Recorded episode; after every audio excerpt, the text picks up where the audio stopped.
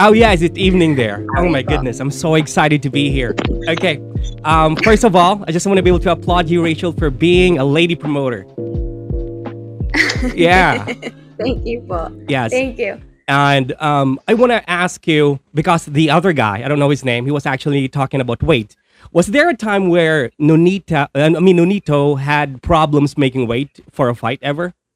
Because it's always been No. skinny, you know, even in. Nonito has okay. made weight from 112 to 115 to 118 to 122 to 126 back down to 118. He has never missed weight ever. Yeah, yeah. Because um, even in between fights, he's he's never ballooned or anything like that. He's always fit, right? Yeah, I mean, I think that's one of the one things that we have noticed with a lot of the boxers is yung yung disciplina. Yeah, Uh, they lack yung disciplina. At uh, we, it's it's not just you know, of course, yung Filipino boxers, but there's a lot of other nationalities that we have seen at we're friends with. That when when yung fight is over, they balloon forty Yeah. pounds. At uh, you know, it, it's a different kind of mentality because you always have to re reprogram. Um, you know, you shouldn't be ballooning up at that. It's kind of difficult to explain that, and they're saying, you know, of course, you don't understand because we cut weight so much. yeah, But for us, um, you wouldn't have to cut weight if you were just being healthy.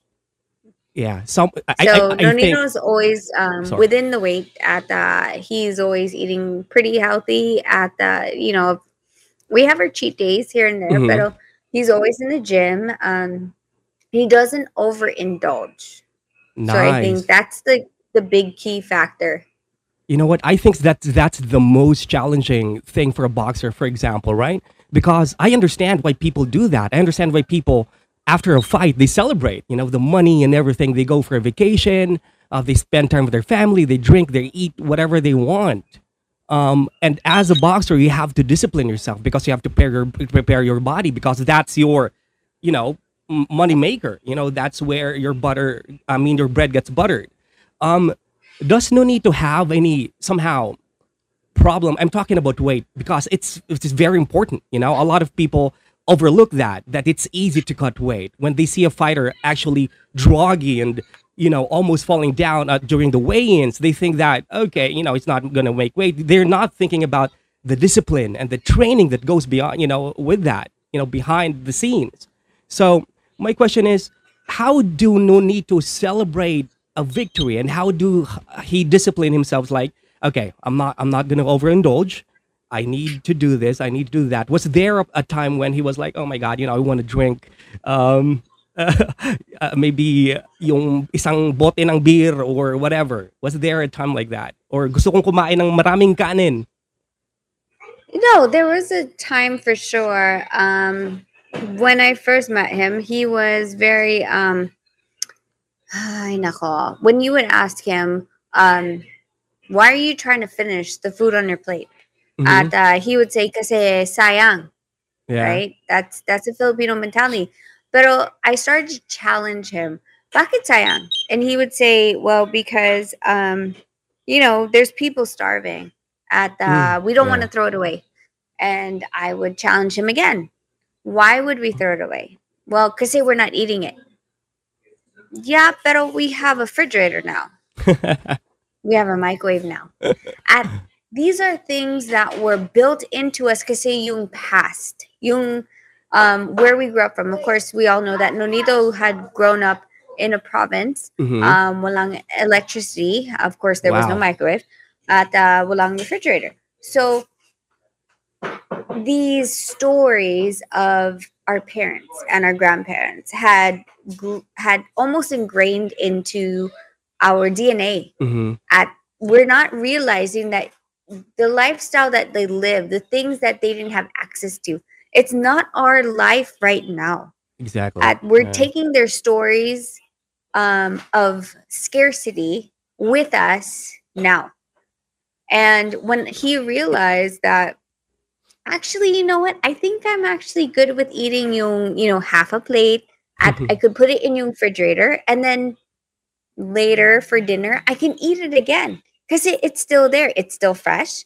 It's not um, spoiled, and I could reheat it as if it's warm, right? Mhm. Um, but we have to get out of that mindset. And he was like that when I first met him, especially at 112. Um, he would always eat. He would go from 112 to about 145, 150. Because he's like, I have to eat this because sayang. And I'm like, why? we have a fridge. We have a microwave. And we've taught our boys that, um, Jarrell and Logan, um, because when Jarrell was young, um, I he would say that he's like he has to eat everything on his plate, and I'm like, but wait, why? And he said, because it's sayang. I was like, but we have a refrigerator. And I told him when we start to ignore yung, um, yung signals in our body, diba? Mm-hmm. Our, our, our body tells us, diba? Like, you're full. Yeah. When we start ignoring yung signals at a very young age, kasi we're being guilted into eating yung buong plate Yeah. we start to ignore yung signals sa body at when that happens then when you get older it you don't even recognize it anymore so we try to teach um, he's been retaught that when your body signals i'm done it doesn't need to be overdone even if it's good it's still going to be good tomorrow. But we teach our boys that when that signal in your body says i'm full you're not. you need to listen to your body your body tells you signals. But because of our past and what we have been grown up to, hmm we listen to those more than than anything else and it becomes a detriment. So once he started to understand that, um, he started to understand that food was fuel. Then he started to just only eat enough, not eating for five days because he didn't know when his next meal was. He was eating just enough to sustain because food is fuel. Okay. Nice. Okay. And one more thing, I promise. I want to talk about catch weight. Um, Okay. do you remember when uh, Manny Pacquiao actually fought Miguel Cotto and the um, the organization has to make? I think this is just my own opinion. I have a huge respect for Manny Pacquiao or anybody that steps in the ring. Um, they actually made a diamond belt for that. That's for that fight alone. And I thought that was actually, if I'm allowed to use the term, stat padding because the belt does not exist. You know, for me, WBO, WBC, that that's that's it. You know, there's a lot of champions now, and there's a lot of belts that you don't even recognize. Oh, that there's that belt.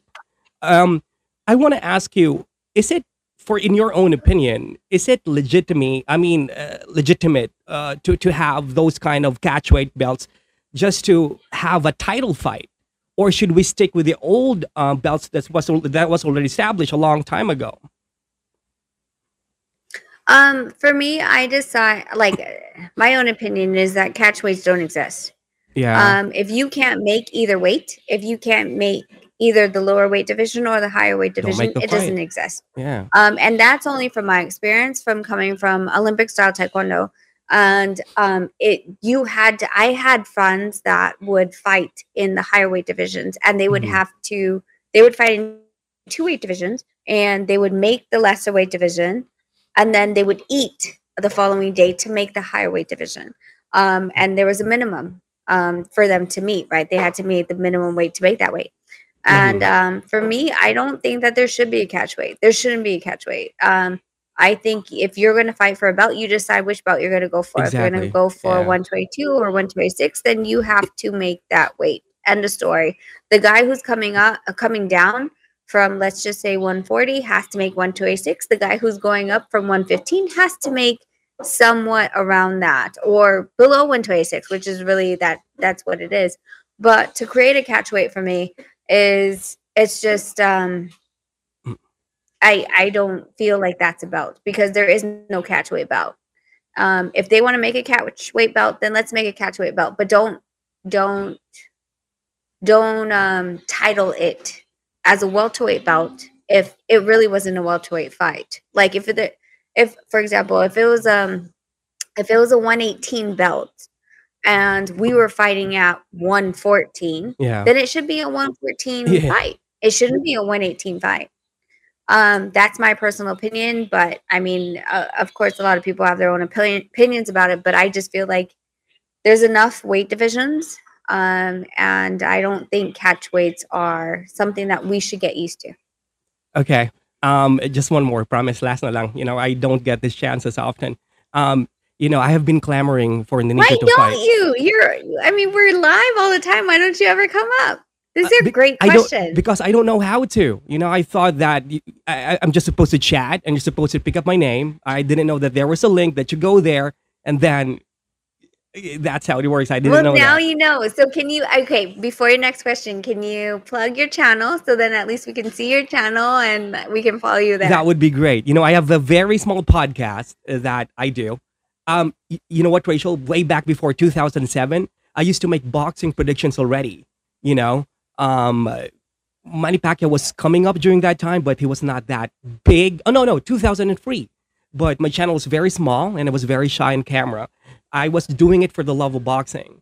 You know, uh, my my uh, the biggest fighter that I really was somehow fascinated was Bernard Hopkins.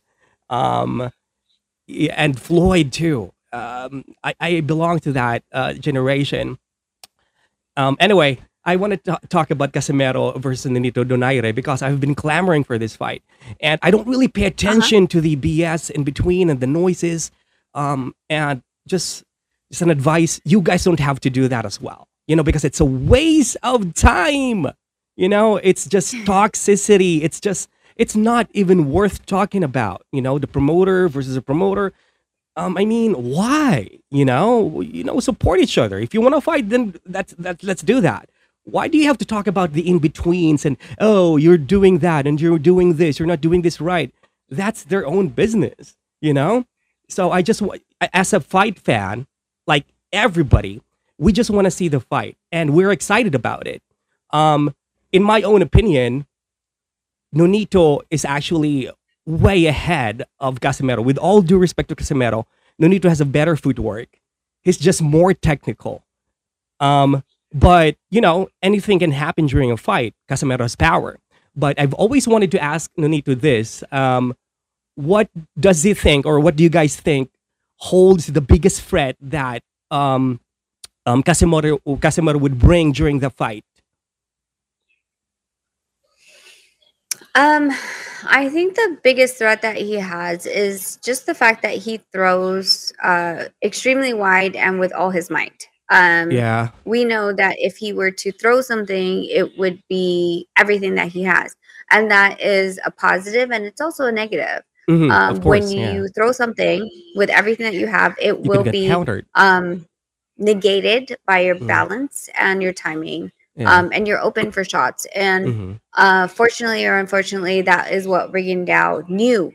Mm-hmm. Um, His balance was um, was off um, during the fight with Rigondeaux, and he knew that after he he um, fainted him, he would come full force, and when he came full force, he would be off key. Um, just completely, his his body would be twerked one way, his footing would be off, and um, he knew that he wasn't going to be able to follow up from there. Um, so I think with that, um, that is something that we look uh, for as far as um, uh, amateur uh, amateur background, Mhm. foundational movement, and um, we've always we that's what we look for is those things that um, that he's consistently doing. And I appreciate what you're saying. Like I understand what you're saying. Like the the back and forth. Like this is Yeah. trust me, this is not something that we ever wanted to be in. It's funny because it it, it is a give and take. It is something that's a poison and it's also uh, the good apple, right? Um, a lot of people don't understand how me and O'Neill think.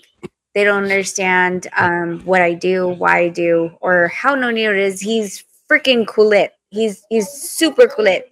But nobody sees that because when and we talked about this when we um when we do a CNN interview or a Ring TV interview, it's always very black and white Yeah. and they never see his his personality here he can you can Yeah. see his personality Mhm. but when you see his personality it comes with the good and bad so you will see him get mad you will see me cry you will see like I saw that. dots back and forth right yeah and i mean that's really it like I said, it's the good and bad of things, and it, it will be what it is. Um, but in the ring, um, I can't control what happens in the ring. I Mhm. know what I've seen against Casimero. Um, what happens between him, Paul, and Paul Butler, um, remains to be seen on December 11th because we all know like there's some promotional issues right now, and now he's in the states, which I wouldn't have sh- suggested because Dubai is closer to the Philippines than the Mhm. states. Um, he would have about three weeks here in the US and then he'd have to go over there and then get quarantined. It's a little bit too much for me as far as what I would advise him to do. Again, not his advisor, not his manager, but these are things that we see. And when we are asked, because literally, in all due respect, we didn't push our way into helping them. They had asked us, and we sat back, and all we ever want to do is help um, the Filipino boxers actually have a chance. Because besides Manny, besides Nonito, and they took different paths, there hasn't been another Filipino boxer No. that's actually rose to that status and can Maybe a little bit, you know, fought in Vegas once or twice, and then after that, they never changed their style. I don't want to mention any, um, uh, you know, uh, boxing stable because I don't, you know, uh, that's not my thing, and I'm not a boxer. But I've been to the gym, I've seen them train, you know, but their fight, you know, every time that they lost, they don't have no adjustments. And anyway, yes, I know exactly what you're talking about, but But that's that's twofold though. So okay, you're talking about the boxing ring, which I completely understand, and that's Mhm. something that would have to be really worked down with the um, strength conditioner and the head trainer, right? mhm, yeah, The second, or well, I guess this the other part of the equation is the manager and the promoter. Are you getting paid what you should be getting that paid? too, yeah. Why is it that yeah, so why haven't we seen another Filipino that's well off? In how many years that we've been watching Manny, why hasn't there been another Filipino?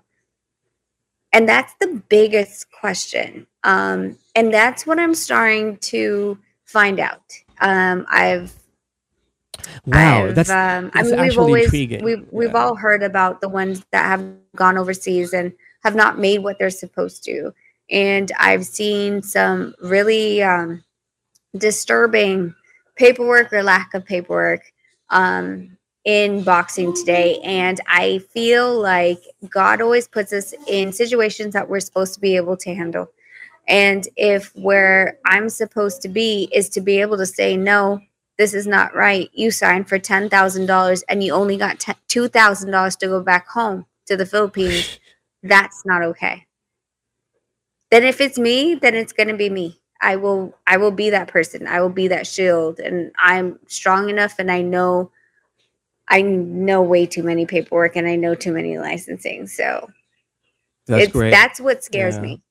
Yeah, because it's sad, you know, a lot of boxers retire and they don't have anything. And that's that's the only know what I mean, that's the only thing what they know what to do, you know, to box. Um, you know, it's something that somehow it's very, very intriguing to me because I have no idea how the pay cuts are somehow worked out. For example, how much percentage is going to the trainer and to the manager? And what is this guy doing behind me that's just cheering all the time? And what is this guy doing?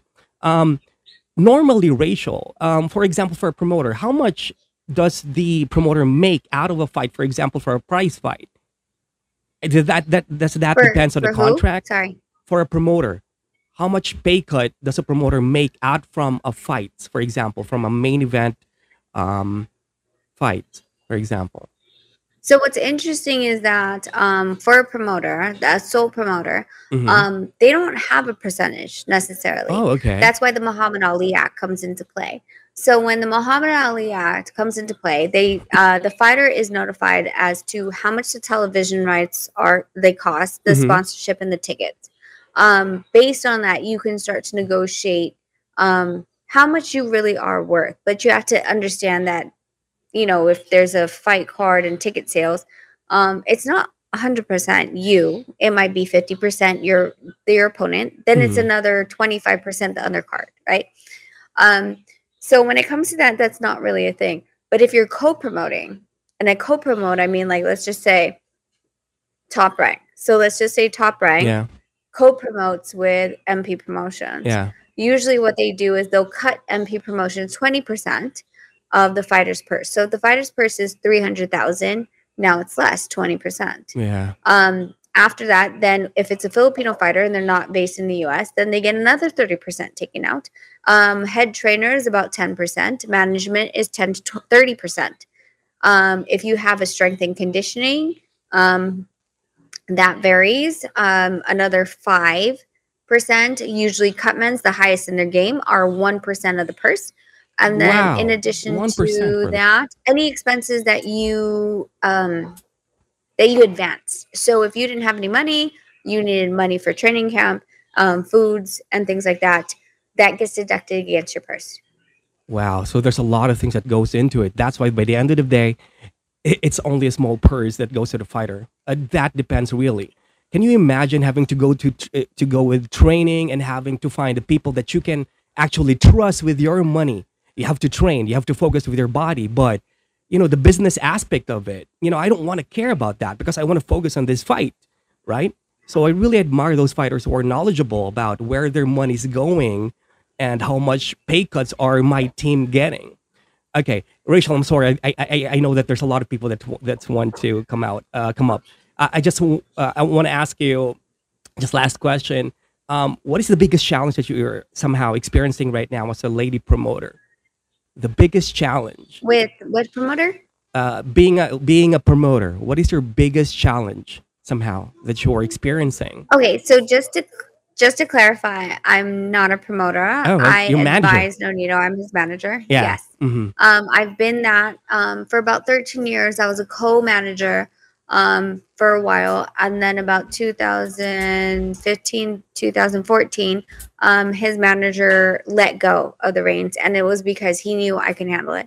Mm-hmm. Um, the biggest challenge is no matter what I do, no matter what I say, no one believes me. Um, everyone says, you know, she's just having her period or she's having a time of the month. And and literally like anything I do is no matter how deep I have put myself and how um how much I have invested into really finding out the facts, it's always I'm painted as that bad person, you know. um, that's the biggest thing. And um, I think for me, I know in the truth I stand, and that's the only thing that ever gets me through is knowing that the emails I have, the laws that I've stood by, the licensing and everything that anyone ever has by, it's it's all black and white. Like you can say I'm PMSing and I'm showing all the evidence in the world, and it's just because I am. It doesn't matter. It, it the truth and black and white pictures don't matter. So no matter what I've done in the industry and no matter how many paperworks, because I will say that men, and my husband will back me up if I ever ask him, men do not keep paperwork. And when As they do don't, I. and they let things lapse, Yeah. um, and um, they don't get contracts signed because they're doing a gentleman's agreement with whatever is, Verbal is- is, you know, these illegal kind of things. Oh, when you start going into it and you start questioning it then Mhm. you know they get kind of threatened because now the um their ability or their uh their ability to to actually do business the way that it's supposed to do gets threatened. And instead of it being some type of way being more rational and Mhm. saying like hey well maybe i forgot or maybe this or maybe that it's more of it's always going to be an attack on my my gender than it is on what evidence i actually provide as facts Okay, but anyway, um, I applaud you for that. You know, I, I think what you're doing is very brave, and honestly, I can see you somehow maybe promoting the Nido, uh, maybe in the future. I don't know, but anyway, Rachel, I want to say thank you so much for putting me up, and um, I will be grabbing this video because I'm gonna be putting this on my podcast and sure. pretend that it's my it's my show. come back again you are so welcome i've never seen you here and you know when onito's here this is kind of like my i don't care it doesn't matter because anything i ever speak of i always well, have the yeah. truth behind me but Mhm. But please, please come when you know No Nonito's here, and we'd love I to have love you to. again. I would love to.